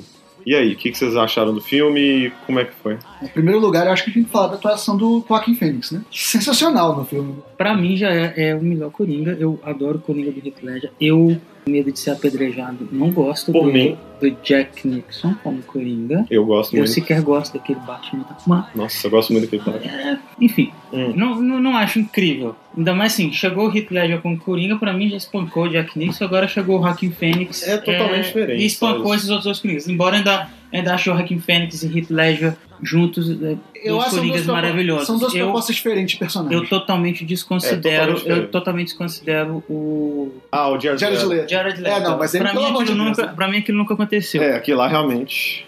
Mas, é, Inclusive, ele Considerando- declarou que ele ficou chateado de não ter sido Coringa desse, desse filme. né? considerando É. esse Joker pelo que ele, ele aparentemente é, eu acho um filme é, incrível. Uhum. É porque, eu não sei, acho que não são tantas as vezes no cinema que eu, que eu fui ao cinema e vi um filme que mostrasse o protagonista fosse o vilão. Ou, ou onde a estrela fosse muito vilão, assim. Sei lá, se eu fosse puxar pela memória assim rapidinho, eu acho que ia dizer assim que fosse, sei lá, Silêncios Inocentes, onde eu ficava, eu era apaixonado pelo pelo Hannibal Lecter Mas tal. ele é um Mas antagonista, ele não é, né? ele é um É. antagonista. Mas depois teve um filme dele Teve. também, que não é tão bom, mas enfim. Mas assim, eu adorei lá ver a história do vilão. Eu acho muito incrível como é, é, é um filme assim. Ele, ele não é. Você chega ali e conhece o Arthur Fleck, ele não é só um cara mau e doido. Uhum. Ele é várias coisas. Ele é, ele é ingênuo, ele é infantil, ele é cruel, Uhum. ele é vilão, ele é, ele é bom filho, ele é um. Ele teria sido talvez um bom namorado para a namorada imaginária dele, mas ele não teve essa oportunidade. E, e é aquele filme que é várias coisas, então eu, eu não consigo chegar assim e falar. é, tem gente que fala, ah, o filme é, vangloriou o vilão, né? da- é, eu não acho isso. Eu acho. É, se a pessoa. Eu acho que é um personagem bem construído. Ele cria empatia pelo vilão. É, Sim. é por isso, você fica, você fica muito mexido ao ver o filme. É- é você porque- fica assim, caralho, esse cara é mal pra caralho, As mas eu tenho empatia por ele, mas porque a vida é assim, sabe? Você não é só uma coisa, você não é só mal, você é mal e você Isso. é As pessoas estão criticando muito o Coringa, mas elas não criticaram o rei do crime do, do Demolidor, por exemplo. Que é um personagem que é construído assim, ele cria Bom, uma história de exemplo. background Pois é. pra poder te dar que aquele cara ele não é só mal. Ele tem uma história, ele tem um objetivo, ele tem ambições, ele tem seus sentimentos, Gente, ele tem suas pra paixões. ficar mais próximo no mesmo selo, o próprio Batman, velho. O Batman também é um louco, uma pessoa Totalmente. traumatizada, louca, e o que ele faz também, vamos parar pra pensar, não é legal. Nem um pouco legal. É tipo assim, esse cara precisa de terapia e de internação e talvez de sete remédios igual o Coringa. É. Mas por algum. A gente- Essa talvez seja a piada que ele fala no fim do filme, né? Que ele percebeu que, de alguma maneira, ele. Eu, né, sinceramente. Se a gente for desconsiderar o, o- é, a primeira narrativa, né? Na segunda leitura, de que o que aconteceu, Aham. aconteceu, a, a piada do Coringa é que agora, de alguma maneira, apesar dele e o Bruce não serem irmãos, eles estão ligados. Eu acho que aquele final, o final do filme, aquela, aquela fotografia diferente, que a- a- apesar de mais clara e mais bem feita, ela tem um, um- um tipo um glow, um brilho, que é muito usado no cinema como sonho e tal, né? Pra mim, aquilo é como se fosse quase uma cena pós-crédito, é, como, é meio que um universo à parte. Não dá nem pra saber se ele realmente foi preso, se ele estava preso ali ou não. Eu não acho que as, as pegadas de sangue significam que ele exatamente matou a terapeuta lá dentro saiu. Acho que sim, mas eu acho que é tudo, ele é tudo um monte de analogia, sabe? Tipo assim, por onde o, o Coringa anda, anda Ah, vai ter um rastro sim. de sangue, a Mas polícia tentando é pegar ele, o- os guardinhas tentando pegar ele nunca conseguindo, dizendo que ele vai ser sempre um, um cara que vai estar sempre ali fugindo, nunca vai ser pego, ele é muito tipo um sabonete. O que eu senti Não, não é muito do, real. do filme quando eu saí do cinema e todo mundo tava discutindo, e aí você gostou do filme, você não gostou do filme. E eu saí com a sensação de que eu não sei. Porque foi um filme que eu precisei de processar ele mais do que. Não foi um filme tipo, ah, saí do filme dos Vingadores, e gostou do filme, gostei pra caramba. Sabe? Foi um filme que eu saí do cinema e eu falei, ainda não sei. É um bom filme, eu não acho que isso tá em debate. Não, não sei se nem pra você, Pedro, tá em debate. Não, achei muito Mas bom. é um, é um bom filme, mas eu tava pensando em até que nível que ele é bom. Mas é porque ele é Porque difícil é um filme mesmo que de tem, digerir. ele, não- ele é um filme difícil de digerir, exatamente. Porque ele tem ele tem primeiro uma ele tem uma crítica social sim, ele tem uma crítica social no filme. Tem um negócio dos principais, né? Primeiro, mostra Gotham imunda, a crise dos lixeiros, aquela coisa toda decadente, cidade. E aí o pessoal acha um vilão, a população começa a culpar os mais ricos por causa disso, que é muito comum, quando tá rolando crise e tudo mais. E a mídia, né? Isso. E aí o, o filme demonstra, grande parte, como que a negligência, a saúde mental do, do protagonista, do Arthur Fleck, o futuro Coringa, foi ajudando muito, contribuindo para chegar onde chegou. Então, primeiro, quando ele tinha tratamento, não era um tratamento lá muito bom, né? Aquela assistente social lá, não sei se é psicólogo ou assistente social, era muito ruim, tanto que ele fala que ela não ouve nada que ele fala, e é verdade. E, mas não só isso, mesmo ela ajudava, e ele também tinha os medicamentos, e tanto que quando suspende ele fala, onde eu vou conseguir os medicamentos? Só, só uma dúvida, ela é a mesma que tá na, última- na cena final. Não, é Não. só uma mulher parecida. É. É, é por Pra isso que que dá a entender que, sabe, existe uma fantasia ali. Existe uma É. narrativa para poder te conectar uma pessoa com a outra. Mas tem algumas coisas. Outra crítica que o filme fa- faz é exatamente como nós, sociedade, encaramos as pessoas que são outcasts, as pessoas que estão à margem dela. Então ele tem algumas coisas que ele escreve no caderno dele que ele fala ah, o que a pior coisa de ter uma doença mental é que as pessoas esperam que você se comporte como se não tivesse. Uhum. Outra, outra cena que ele fala que eu acho sensacional é que ele tá falando exatamente com a psicóloga dele, que ele fala: Você não me escuta, né? Você, você toda semana me faz vir aqui e perguntar as mesmas perguntas. Se eu tenho pensamentos negativos, tudo que eu tenho são pensamentos negativos. Por muito tempo eu tinha dúvida se eu existia. Até esse momento eu não sabia se eu existia. Uhum. Mas agora eu sei que eu existo. Isso, ele fala isso por causa da- das mortes. Ele acabou de matar e viu que as pessoas apoiaram. Ele tinha acabado de ver isso. É, tinha acabado de acontecer o, de aparecer do pessoal vangloriando o palhaço, que matou os três caras de Wall Street, dos, dos Wayne, né? Que é equivalente a pessoas muito ricas e poderosas. É, e aí entra de novo o que a gente falou. Eu não acho que ele é nada político, porque foi um acidente, ele tava se defendendo, nem sabia que os caras eram dos Wayne. Ele matou por outros motivos, pelo bullying, pela coisa que ele tava passando, pelo acúmulo de sofrimento, e por fato dele ser doente. E aí ele vai, comete o assassinato, e assim que ele comete, ele sai, e ele vai pro banheiro, e aí ele dança, né? Faz aquela coisa de parecer que tá se sentindo até bem com aquilo, algum alívio, alguma coisa ali que ele tá. Reagindo naquela o personagem tem uma, É uma tem uma relação com a dança muito muito visceral, né? Ele É. usa a dança por vários momentos do filme e a dança dele expressa coisas diferentes ao longo do filme. É, a linguagem corporal dele expressa coisas diferentes. Na- nas primeiras danças dele, ele está retraído com movimentos mais lentos, com a- aquele mostra mais o físico dele, né? De, de Magrelaço. bem magrelo, bem desnutrido, uma pessoa curva, triste, mal alimentada, pra quando no fim do filme, quando ele já tá com traje de Coringa, ele desce aquela escada dançando, quase num musical, e a câmera pega ele de baixo pra cima, num, ângulo que normalmente você usa pra poder empoderar alguém, né? Não, é, o, o que a história dele é isso, né? De empoderamento. Ele achou a força dele. Isso é mostrado de várias formas no filme, né? Então, primeiro, ele tá lá sofrendo, tem identidade, não sei quem eu sou. E aí ele consegue reagir por causa da arma que ele ganhou e ele se sente poderoso, ele se sente forte. Eu acho que o filme mostra de várias formas essa questão do empoderamento, que é a história dele, de dele encontrar uma identidade. Então, ele, na verdade, queria sentir. Alguém queria sentir que tem poder, porque ele é um ser, gosta falar outcast, negligenciado, que apanha, que sofre. E aí ele mata os caras, e não por esse motivo político, eu nem sabia quem eram. E aí ele vê que as pessoas reagiram maravilhosamente bem. Elas amaram, adoraram, começaram a ter ele como herói porque os caras eram ricos. E ele começa a achar legal, vendo a TV rindo. Ele chega no protesto meio sem jeito, mas dando, levantando o bracinho assim, meio rindo, ó, que legal, todo com a máscara de palhaço, e sei lá o quê. Ele feliz que aquilo estava acontecendo. Mas não é por motivos políticos. Ele não tinha isso dos ricos são poderosos, os ricos são isso. Ele tá cagando. Só que ele aproveita isso. Ele sente que as pessoas olhando ele, homenageando ele, valorizando ele, sem saber que era ele ainda. Então, e você vê a transição disso. Tanto é que aí entra até várias interpretações, mas você vê que no, no começo, durante todo o filme, na verdade, menos na, na cena que ele vai lá pro talk show, ele usa a maquiagem, a mesma maquiagem de palhaço, com pequena diferença, né? Ele usa a mesma maquiagem da boca preta, aquele negócio azul no olho em cima da sobrancelha, e o cabelo verde. Só que no começo do filme, nessa, nessa três quartos do filme, o cabelo é peruca e a maquiagem tem delineamento, tem um delineamento preto que separa a boca, que separa os olhos e tudo mais. E só na cena final, quando ele está se maquiando, é que não tem delineamento nenhum. Ele é o Coringa. Tanto que antes dele acabar a maquiagem, na que ele tá se maquiando, lembra que ele tá passando um negócio branco e, e a língua, passa da língua, como se você está introjetando o Coringa, eu sou o Coringa. Eu sou o Coringa, ele tá lá, de repente até na língua. Coloca, ele não é, não tá mais, ele é. Não tem mais delineamento. Ele é a persona. E aí entra também a interpretação lá da cena com a vizinha.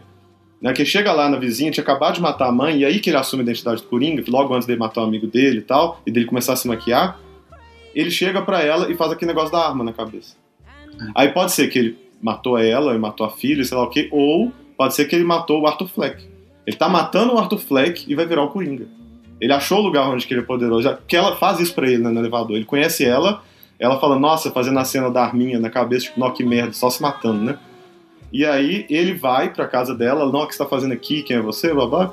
E aí ele vira para ela e faz isso, na cabeça com a arminha, tipo, pum, acabou. E aí que ele vê, né, que nada aconteceu e ele mata o Arthur Fleck. E sai de lá. E aí ele já é o Coringa. E ele já começa a maquiar, e aí ele mata o amigo dele, e aí ele já vira aquilo tudo, e aí já mudou tudo. E, de novo, na fotografia mostra isso também. É até um pouco clichê, né? Azul quando ele tá triste, é, amarelo quando tá eufórico. É, o verde é a cor do né? Coringa, então ele coloca verde, o problema mostra porque verde é a soma do azul com amarelo. Você mistura azul e amarelo, vira verde. E mostra o Coringa isso dos dois. Ele tem um lado deprimido, triste. Eles usam muito o amarelo para poder mostrar essa depressão, o azul Não, o amarelo mostrar... mais de, de euforia, de entusiasmo, quando ele tá entusiasmado. A fotografia fica amarela, quando ele tá mais animado, quando acontece algo bom. Por exemplo, quando ele beija a mulher lá, na fantasia dele, tá tudo amarelo e tudo mais. Quando ele dança. O amarelo tá, é meio amarelo. euforia dele, Isso. né? Tá Isso meio... na teoria das cores, de modo geral, é mais assim. E azul, depressão. O verde, que é a síntese dos dois, é o Coringa. É a cor dele. Tanto que quando ele veste Coringa, ele usa uma camisa verde por baixo. Não, debaixo do colete. Ah, usa... colete, ah, amarelo, colete amarelo e uma camisa verde embaixo. E o cabelo verde. E o verde é a síntese do azul com o amarelo. Então aquele é o Coringa, a mistura da depressão, da angústia do personagem sofrido com o eufórico o tempo todo. E ele usa o vermelho pontualmente também de maneira bem clichê para mostrar a paixão.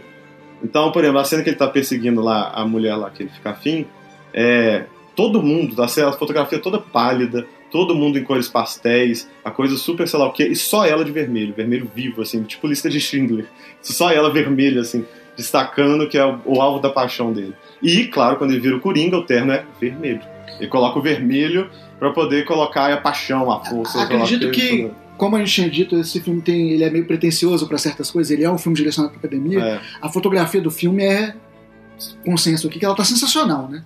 Dá muito legal. A fotografia tá comunicando. Igual é um pouco clichê esse uso das cores, mas é é, é legalzinho, é legal ele fazer isso, o diretor. Mas é igual falar, é art film for dummies. Isso é muito clichê. Quando tá triste faz azul, quando é paixão faz uma coisa vermelha, quando sei lá o que, tananã. Eu não Eu acho. não tão acho, não, cara. O que a assim, gente eu mais adorou de você- Breaking Bad foi exatamente isso. Não, Breaking Bad usa isso mais Breaking Bad sofisticadamente. conversa com isso muito. Mais sofisticadamente. A teoria ó. das coisas ela existe, ela tá aí para ser aplicada. Eu Sim. acho que é uma pena que outros diretores não se, não se usem desse tipo de recurso para poder contar as histórias dele. Eu acho que isso para isso para todo tipo de arte, inclusive eu no meu trabalho uso muito. Quando você entende os códigos das cores, você usa ele muito bem, seja para contar uma história, para contar, fazer um layout que seja. Eu acho maravilhoso. Eu não acho pretencioso. Inclusive eu queria bater na treta do pretencioso que vocês falam Uhum. muito assim. É, aonde a pretensão em Joker É, tipo, ajuda ou atrapalha, no caso? Ajuda ou atrapalha? Eu acho que atrapalhou, pr- primeiro, a primeira cena eu achei também clichê e boba, também Art Film for Dummies, que é o ele de palhaço chorando, o palhaço triste, segurando a boca pra fazer o sorrisinho enquanto a lágrima escorre.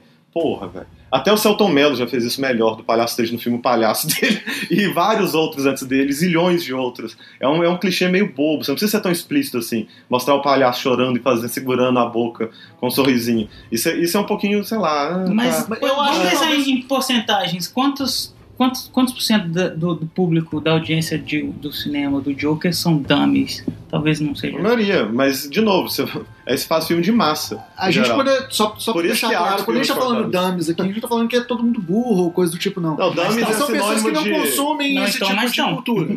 Não, esse, esse tipo de cultura de, de, de, de cinema de arte que pode interpretar esse tipo esses, esses sinais que são muito claros pra gente, porque quando a gente tá falando, por exemplo, do, do Palhaço, do Celton Mello, Uhum. inclusive é um ótimo filme, Excelente. é, ele não é um filme pra todo mundo. Não mesmo. Assim como eu acho que esse filme do Coringa não é pra todo mundo, mas ele saiu na grande mídia. Uhum. Então, talvez por isso ele tenha que ter esses signos que sejam. Que você estava defendendo aí, que são signos clichê, etc. Talvez por isso que ele tem que usar esses, esses clichês para poder comunicar para parcela da população que está acostumada a consumir isso. Ótimo. E, de novo, vou repetir, eu falei algumas vezes, mas é bom deixar claro. Eu não achei isso ruim, nem o uso dessa fotografia, nem alguns desses clichês, tirando esse do inicial do palhaço. Eu achei muito bem usado e muito bem aplicado. Eu só não diria que é tipo genial esses usos, porque não é diferente do que geralmente é usado, não é Sim. inovador nesse sentido, mas Exceto ficou para um muito filme bom. de quadrinhos. É, não sei. Não porque a gente teve 300, por exemplo, que usa uma fotografia sensacional Tem ao longo do filme inteiro. é. Sin City é um filme que usa preto e branco e cores O pontuais. só próprio Cavaleiro das Trevas usa muito bem a fotografia também, para várias coisas, mas enfim. É, mas eu Logan achei muito muito bom. Mesmo que não seja inovador nesse sentido de genial, incrível e ultra sofisticado, ultra inteligente, fora da ca... não é fora da caixinha nesse sentido, Mas mas, é é, ótimo, é muito bom, é muito bom. Esse negócio da maquiagem, muito bem pensado, dessa diferença do delineador incorporado e passar, a coisa da fotografia alterar, muito bem pensado, as homenagens, os, os easter egg que ele joga, né? Ele usa o terno vermelho, né? E a gente sabe que o Coringa geralmente usa o terno roxo. Só que na hora antes de entrar lá no palco do Murray, ele tá no. Sob uma luz azul, né? Isso, e que deixa roxo. E ele faz esse tipo, e não só sobre a luz azul. É porque é o seguinte, a cortina, que é a cortina super brega e nada a ver, ela é as cores das paletas do filme. Que é, tem lá, é, vermelho, amarelo é, e o Azul.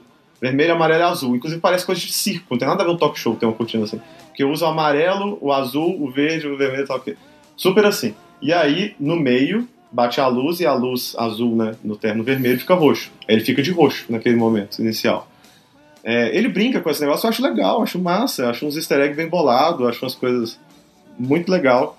Só que, de novo, tem esse levemente pretencioso dos ângulos que ele usa, do palhaço triste, parando, sorrindo, chorando na frente do espelho.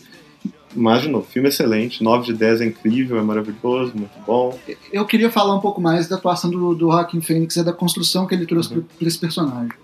É, a primeira coisa que a gente tem do, do Arthur Fleck, né, é que ele sofre de uma síndrome psicológica do riso, né? É, não é psicológica, na verdade não tem uma síndrome, um diagnóstico para esse tipo de coisa. Tem um monte de gente espalhando na internet, é que seria paralisia pseudobulbar. Só que não é bem isso. Essa paralisia dá vários sintomas diferentes, esse pode ser um deles. E outro das coisas que ela gera é demência, e não é demente. A demência é você ficar perdendo a memória, não conseguir mais lembrar das coisas, e perdendo os sentidos, e eh, várias faculdades cognitivas. Eles não nomeiam em nenhum momento qualquer coisa que ele tem, né? Mas você teria dito É. que seria algo parecido com a síndrome de Tourette, né? É, é tipo, por causa dos. Não é, não é tem Tourette, mas é porque acima de Tourette também você tem reações é, incontroláveis espasmódicas. Ele pode vir. O Tourette muitas vezes faz só sons, ele não fala palavrão, ele solta tiques vocais. Em alguns casos ele pode soltar palavrões e xingamentos. Em outros ele pode ter outros tipos de tique. E existem alguns tipos de reações nervosas que podem vir com riso, e pode rir em situações que ele fica ansioso. É. Mas existe uma outra possibilidade patológica lá que o pessoal fala também, que é epilepsia gelástica, que poderia ser também. De toda forma, isso não é uma coisa comum, não é uma coisa, é uma psicopatologia. E se você for analisar, tirando o riso, as outras características do personagem, qual a psicopatologia dele, se ele é paranoico, se ele é esquizofrênico, se ele é sociopata, se ele é psicopata, qualquer coisa assim, não tem, não dá. Porque é muito, eu acho que de propósito, contraditório. Ele faz coisas muito contraditórias que não são típicas de nenhuma patologia. Tem hora que ele faz coisas, você fala, ele é esquizofrênico, esquizoparanoide. Ele faz outras, você fala, não, não tem como ele ser esquizoparanoide. Ele tem que ser tal coisa. Aí, não, não pode ser tal coisa porque ele tem sei lá o quê. E isso é muito Coringa também. A ideia do, do Todd Phillips do ele não é nada. Ele é tudo. Você não vai saber o que ele é. Ele é não qualquer tenta, coisa. não tenta. é. Ele, inclusive, Hum. tem uma coisa na construção do personagem, considerando que tudo que acontece no filme aconteceu, ao menos a parte que o diretor deixa bem claro, é que como o Arthur Fleck é uma pessoa adotada, ele não é Arthur Fleck. É, ele continua sendo um tamanho. homem sem nome. Talvez. Interessante. é. Então, pode ser que essa tenha sido um insight também do diretor. Uma coisa que eu achei muito legal das risadas dele é que por muitas vezes a gente vê que ele tá chorando e rindo. Sim, muito bom, muito bom. O modo como ele usa as risadas é muito bom. A gente vê o sofrimento dele, né? Ao rir e o controle, aquela é muito desagradável o modo como ele ri. E artificial e estranho e, e muito perturbador. A cena do metrô mesmo é horrível quando ele começa a ter a crise, a gente já fica muito tenso. Então é muito bem. Sobre a atuação de Joaquim Phoenix, achei muito boa, mas levando em consideração a incoerência do personagem.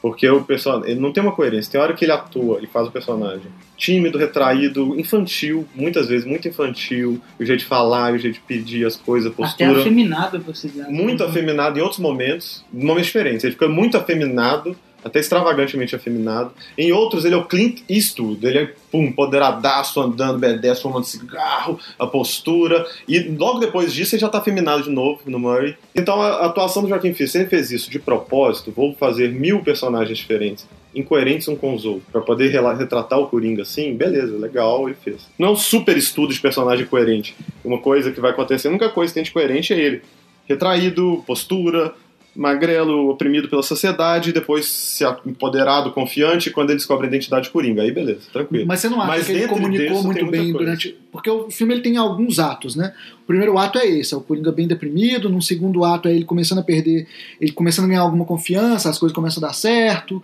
ele vai fazer o stand-up dele, que ele acha que ele foi bem lá Uhum. e, e ele conhece a menina, ele começa a conquistar a menina, e, e é o ato que ele começa a ficar mais confiante, chegar à conclusão de que ele existiu, quando ele mata os coisas, e tem o terceiro ato, que é ele completamente gringolado, assassino, Uhum. sociopata, psicopata, ou Uhum. qualquer coisa do tipo. Você acha que nesses três atos ele entrega o que, ele, o que o filme propõe que ele entregue? Acho que sim, mas de novo, tem esse probleminha de um pouco de coerência. Igual eu tô falando, se você for levar em consideração só isso, no começo reprimido, oprimido, ótimo, linguagem corporal, jeito, depois se empoderando e ficando confiante, ótimo, mas tem muito mais. Tem a parte do hora muito afeminado, hora muito infantil, e não é coerente, tipo, só é nesse momento, ou ele passa a ser. Ele, ele deixa de ser, volta a ser, ele faz sei lá o que, ele muda, e então não é super, tipo, sei lá, um estudo de personagem muito claro e de Se transformação. a gente for considerar as Hum. partes alucinógenas dele, faz um pouco de sentido, não? Não sei. De novo, se foi de propósito, eu quero fazer um personagem que é, varia muito, que hora ele é uma coisa, ele é outra o tempo todo, que tem um problema de personalidade muito sério. Ótimo, muito doido, muito bom. Se não, se a gente quiser fazer uma transição de como que alguém vai mudando, ficou um pouquinho coerente. A respeito das polêmicas do, do filme. O filme incentiva a violência contra os ricos e a mídia. Esse é um filme extremamente político que fala Pois de é, direita e esquerda. Essa polêmica, ela é, ela é real? Ela é marketing? Ela é o quê? Eu não sei se ela é marketing, mas eu acho ela mal fundamentada. Porque, até mencionei isso antes, eu acho que ele é um personagem apolítico, tá cagando pra ricos, pobres, o que tá acontecendo. Não tem uma posição contra o Thomas Wayne inicialmente, passa a ter por causa das questões da mãe e tal. É tudo puramente pessoal, tem nada ideológico. Mas você diria que essa questão isso. política é do filme? Ou ela é das pessoas Não, não. que viram o filme? Inclusive, eu acho que a ideia do Todd Phillips é o seguinte: um cara que tem problema mental, fica perturbado, se, identi- se empodera matando pessoas. As pessoas, por causa do contexto social caótico, crise e tal, estão num contexto de atacar os poderosos e acham lindo. E aí ele aproveita disso para entrar e se alavancar e se ver poderoso. Ele assim, é catapultado por esse discurso, começa a repetir os clichês desse discurso de vamos matar os poderosos e os ricos porque vocês não ligam pra gente. Mas é ultra artificial e talvez seja até uma crítica a esse tipo de ideia. Porque a vida não é tão simples assim, vamos, a culpa é dos ciclos, vamos matar os ciclos. E aparece um psicopata, um sociopata igual Coringa, e catapulta em cima disso, igual é na vida real também. E as pessoas aproveitam para poder manipular as pessoas e ele mesmo ir lá por interesses egoístas aproveitar esse tipo de discurso. Na verdade, ele tá cagando para as pessoas. Você tinha escrito recentemente, acho que foi no Instagram que você escreveu sobre isso. Na verdade, foi no Twitter. É. É, que eu achei que foi uma, uma, um resumo disso. Foi maravilhoso. Que você disse que é, o Coringa conseguiu desagradar a esquerda e direita igualmente. Não, é que o, a, a, esquerda vê no Coringa um incel, né, um celibatário involuntário, de direita, frustrado com a vida, e por isso que ele é louco, que ele enlouquece, quer matar, e acha que pode matar as pessoas, porque ele é branco, blá blá. E a, a, a, direita viu nele um comunista esquerdista, que por isso que ele é louco, quer matar as pessoas, porque ele tem esse discurso contra os ricos e tal. E é ótimo que os dois lados tenham visto, porque isso mostra que o Coringa é o que ele é de melhor. Ele é um, um rochar, ele é aquele teste das manchas, ele é uma projeção, ele é o vilão em que cada um vê o seu inimigo lá. Você projeta o seu inimigo no Coringa. Se você acredita que o mal são os esquerdistas, você vai ver o esquerdista nele. Se você acha que o mal são os incels, você vai ver um incel lá. Você vê, sei lá, que tem. Você projeta maravilhoso, muito bom. o Coringa é o agente do caos e ele cumpriu bem esse papel. Né? E, e, mas no caso, a polêmica de que o, o filme do Coringa glamoriza a violência, é, você vê alguma eu não acho que o filme faz isso, eu acho que ele deixa claro que ele é muito louco, perturbado e precisa de ajuda e de tomar remédios, e é egoísta, mata a própria mãe, talvez tenha matado a mulher e a filha, é, faz um monte de coisa bizarra, ele é muito louco. Eu acho Mas... que tudo isso, apesar de tudo isso, porque o pessoal tá tentando também tirar. Ou aí, assim, as pessoas estão muito 80, né? maquiavélicas, né? Ou é isso, ou o cara é um injustiçado social. Ele é um injustiçado social, sim. Ele é uma pessoa que vive à margem da sociedade, que a sociedade não enxerga ele. E isso transforma ele nesse maluco. Mas em nenhum momento quer dizer que uma coisa justifique a outra, saca? E o, sobre ele poder influenciar pessoas ou não, é o mesmo debate dos videogames e de qualquer filme do mundo. Então isso já rolou, esse debate rolou várias vezes. Rolou no Laranja Mecânica, porque teve cara que matou falando que inspirou no Laranja Mecânica. Teve no Tex Driver, cara matou falando que inspirou no Tex Driver. Teve no Dia de Fúria, teve no Clube da Luta, teve no Matrix, teve no. sei lá, caralhado filme. No Cavaleiro das Trevas. É, teve um monte. Então, é, de novo, se, é, se o cara já não bate muito bem, já está perturbado, já tem uma inclinação a, a não ter o homicídio, o assassinato como um impedimento na vida dele, ele pode ir lá e fazer isso. E eu acho que aumenta muito a chance disso acontecer justamente porque as pessoas estão falando tanto que isso vai acontecer, tanto, ai, esse filme vai fazer alguém fazer isso. Nossa, que algum uma pessoa perturbada vai acabar matando os outros. Tá praticamente chegando e falando, nossa, se você tiver coragem de fazer isso, você vai ficar famosaço. a gente vai te dar toda a mídia e a muito forte para as pessoas fazerem isso, né? Sim. Tá, tá. Isso aumenta muito a chance de alguém fazer. Pela fama, pelo, porque a atenção que essa pessoa que se sente rejeitada e excluída, igual Coringa, e não tem voz, para conseguir esse auditório eterno, para ela vale a pena. Melhor que suicidar e matar um monte de gente. Inclusive ele mesmo acredita que esse seria um jeito de ser celebrado, né? Sim. A, a, ideia original dele era, quando ele tá fantasiando o que, que vai ser, Isso. a ideia dele era chegar no programa do Murray, conseguir a atenção da Isso. mídia geral e fazer a grande piada dele, que seria atirar na própria cabeça. Isso, isso é obviamente uma crítica. O, o filme não tá elogiando isso também, é muito claramente a crítica. Ele queria matar a própria cabeça porque eu vou morrer entrando pra história, quer fama, ele quer atenção. Ele decide, não, melhor ainda que de matar novo as pessoas. mostra que ele é egoísta pra caramba. Isso. E quem fizer isso é da mesma forma doente egoísta. Essa pessoa que faz isso poderia fazer por outros motivos. Ele não precisava do Coringa, é possível que ela fosse fazer. Ou não, não tem como a gente ter certeza disso. Mas não há nenhum significativo aumento da violência após esses filmes que influenciam pessoas. Porque são coisas pontuais, um tirador, outro, que acontece fazer isso. Então tem como medir isso, se esse filme consegue influenciar ou se são pessoas que de outra forma já matariam. E além disso, né, além da questão de influenciar, senão a gente entra em tudo. Né? Videogames, a gente vai concordar com o Bolsonaro que videogames é, então, estão influenciando os atiradores de Suzano. É, a gente vai ter que concordar que, se a gente for nessa linha de que o filme tem responsabilidade, igual o Marcelo Hessa falou, sobre essas coisas. Então os videogames também não vai poder mais fazer isso. A gente só vai poder fazer filme de personagens adequados socialmente, que as pessoas têm que se inspirar. E maquiavélico, né? O filme tem que ser maquia maquiavélico, não Deixando- maniqueísta. É, deixando claro que o que é bom, o que é mal. Não vai poder ter filmes mais densos, já não vai poder fazer estudos de personagens desagradáveis e que não são pessoas boas e que não são coisas que a gente quer que o mundo tenha. Porque senão alguém vai ver, vai se inspirar e vai poder ser uma pessoa pior, ou matar, ou fazer isso. Não, não existe isso. Isso é impossível. Ou você mata toda forma de literatura, arte, videogame e tudo mais, ou você lida com a possibilidade que pessoas que são perturbadas podem usar qualquer coisa de inspiração. Já foi dito que esse Coringa é, é um filme único, não vai ter continuação. Uhum. Duvido, mentira, vai fazer dinheiro pra caralho, eles vão querer explorar ele mais. Eu Mas espero que não. O que, que vocês. Vocês gostariam, por exemplo, de ver este Coringa com o Batman do Crepúsculo? Não. Você gostaria, Rafa? Eu não sei dizer. Parte de mim queria ver mais coisa dele. Parte de mim gostaria de ver a interação desse Coringa que se, desse Coringa que foi feito com um Batman. Né? É aquela, é, o próprio Coringa do, do Cavaleiro das Trevas fala, né? Um- o Coringa precisa do Batman para existir, o Batman precisa do Coringa para existir. Então, eu queria ver esse Coringa interagir com o Batman de verdade. Eu não acho que vai, eu nem acho que tenha lugar. O Batman do Robert Pattinson, inclusive, só deixar registrado que eu sou a favor, sou que contra. todo mundo vai pagar a língua ainda pro Batman do Robert Pattinson. como Nunca vai existir um universo onde eu vá querer Robert Pattinson em qualquer coisa. Eu falei isso do Ele é um. Ledger de Coringa também, então não vou falar. Robert Pattinson é um bom ator. É, o Robert Pattinson, o Batman dele tá destinado para poder interagir com o DCU. Esse Coringa não tem lugar no DCU. Nossa, se isso acontecer, ainda vai ser uma lambança muito maior que eu prefiro Ah. que ele interaja com o Joaquim Fênix do que com o DCU. Porque não faz o menor sentido. Mas ok, eu até gostava do, do Bat Fleck. Eu gostava, o Ben Affleck como Batman achei excelente. Os filmes não são tão bons. Eu gosto do Batman vs Superman, como vocês sabem, ao contrário da maioria da população. Mas os outros são fraquinhos.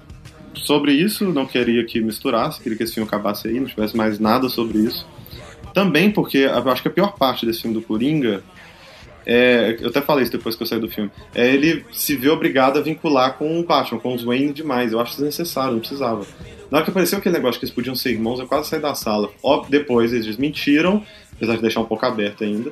Eles deram a entender que pode ser delírio dela. Mas só dele ter tido essa interação com o Bruce Wayne criança e ter tido essa relação pessoal de ódio com Thomas Wayne, já acho desnecessário, não precisa. Não precisa tudo ser ligado aos Wayne, igual o Star Wars, que tudo é ligado à família Skywalker. E se esse Coringa for interagir com Batman, do Robert Pattinson, se esse for esse mesmo Coringa, Ele vai ter que ser muito velho para poder interagir com Além de ser, ter que ser muito velho, ele vai já ter interagido com o Bruce Wayne antes. O Bruce Wayne vai saber que os pais dele morreram por causa da rebelião que o Coringa começou, foi em televisão, e que as coisas todas fizeram, e que ele que matou os pais dele. E eu não quero isso. Eu não quero isso. Eu não quero esse Coringa, esse Batman. Vai ser muita destruição de Então, acabe mitologia. aí. Tchau. Inclusive tem uma outra coisa que indica que existe uma fantasia ali, né? Porque quando, ele tá, quando eles estão saindo do cinema, o filme que tá passando é The Gay Blade of Zorro, né? É, uma zoação com A o. lâmina Gay gay, Blade, The Gay. Blade of Zorro. É, então é mais, uma um coisa que ele tá indica que tem alguma fantasia ali. Porque esse filme não existe? Não, claro Porque que o não. filme que eles estavam vendo era a Máscara de Zorro, né? Ah. Quando os, os pais do Batman saem do cinema e ele é Isso. assassinado, eles estavam vendo a Máscara de Zorro. Então tem uma, tem uma piadinha ali ou algum Bem indicativo narrativo. Isso Que é é The Gay Blade eles of estavam Zorro. vendo Eles Master estavam vendo a sim. Máscara de Zorro. E aí tem essa zoação, inclusive, né? Não é à toa que o Coringa não poderia ter visto essa cena, ele não tava lá. E quando mostra no filme, mostra essa piadinha. Então pode ser, muito provavelmente, o Coringa fantasiando também. Então, o diretor fica zoando com a gente o tempo todo, ele não cansa. Bom, então vamos encerrar aqui o nosso podcast, o nosso primeiro episódio do podcast da V-Squad. Espero que tenha Muito sido bom. uma experiência boa para todo mundo. Muito bom, verão mais com mais pessoas, ou de pessoas diferentes, né? É, a formação, a formação do grupo nunca vai ser a mesma ou, ou vai, né? Mas a ideia é que isso varia porque a nossa turma de amigos é bem grande. É. Então, cada um tem uma especialidade em alguma coisa, cada um gosta mais de uma coisa, é sensível a um assunto. Então, a ideia é que esse grupo sempre mude, sempre varie. E a gente espera que isso dê certo e a gente continue fazendo mais episódios. Espero que vocês tenham gostado. Verão mais, isso aí. Obrigado, pessoas. Críticas são bem-vindas. Isso. É, se vocês quiserem adicionar alguma coisa, é, manda mensagem pra gente, entre em contato com a gente. Eu não É. faço a menor ideia de como que as pessoas interagem. A gente pode criar um e-mail, sei lá, alguma coisa assim. Que vintage. Então, até mais, até a próxima com mais pessoas falando besteiras e até. E temas variados.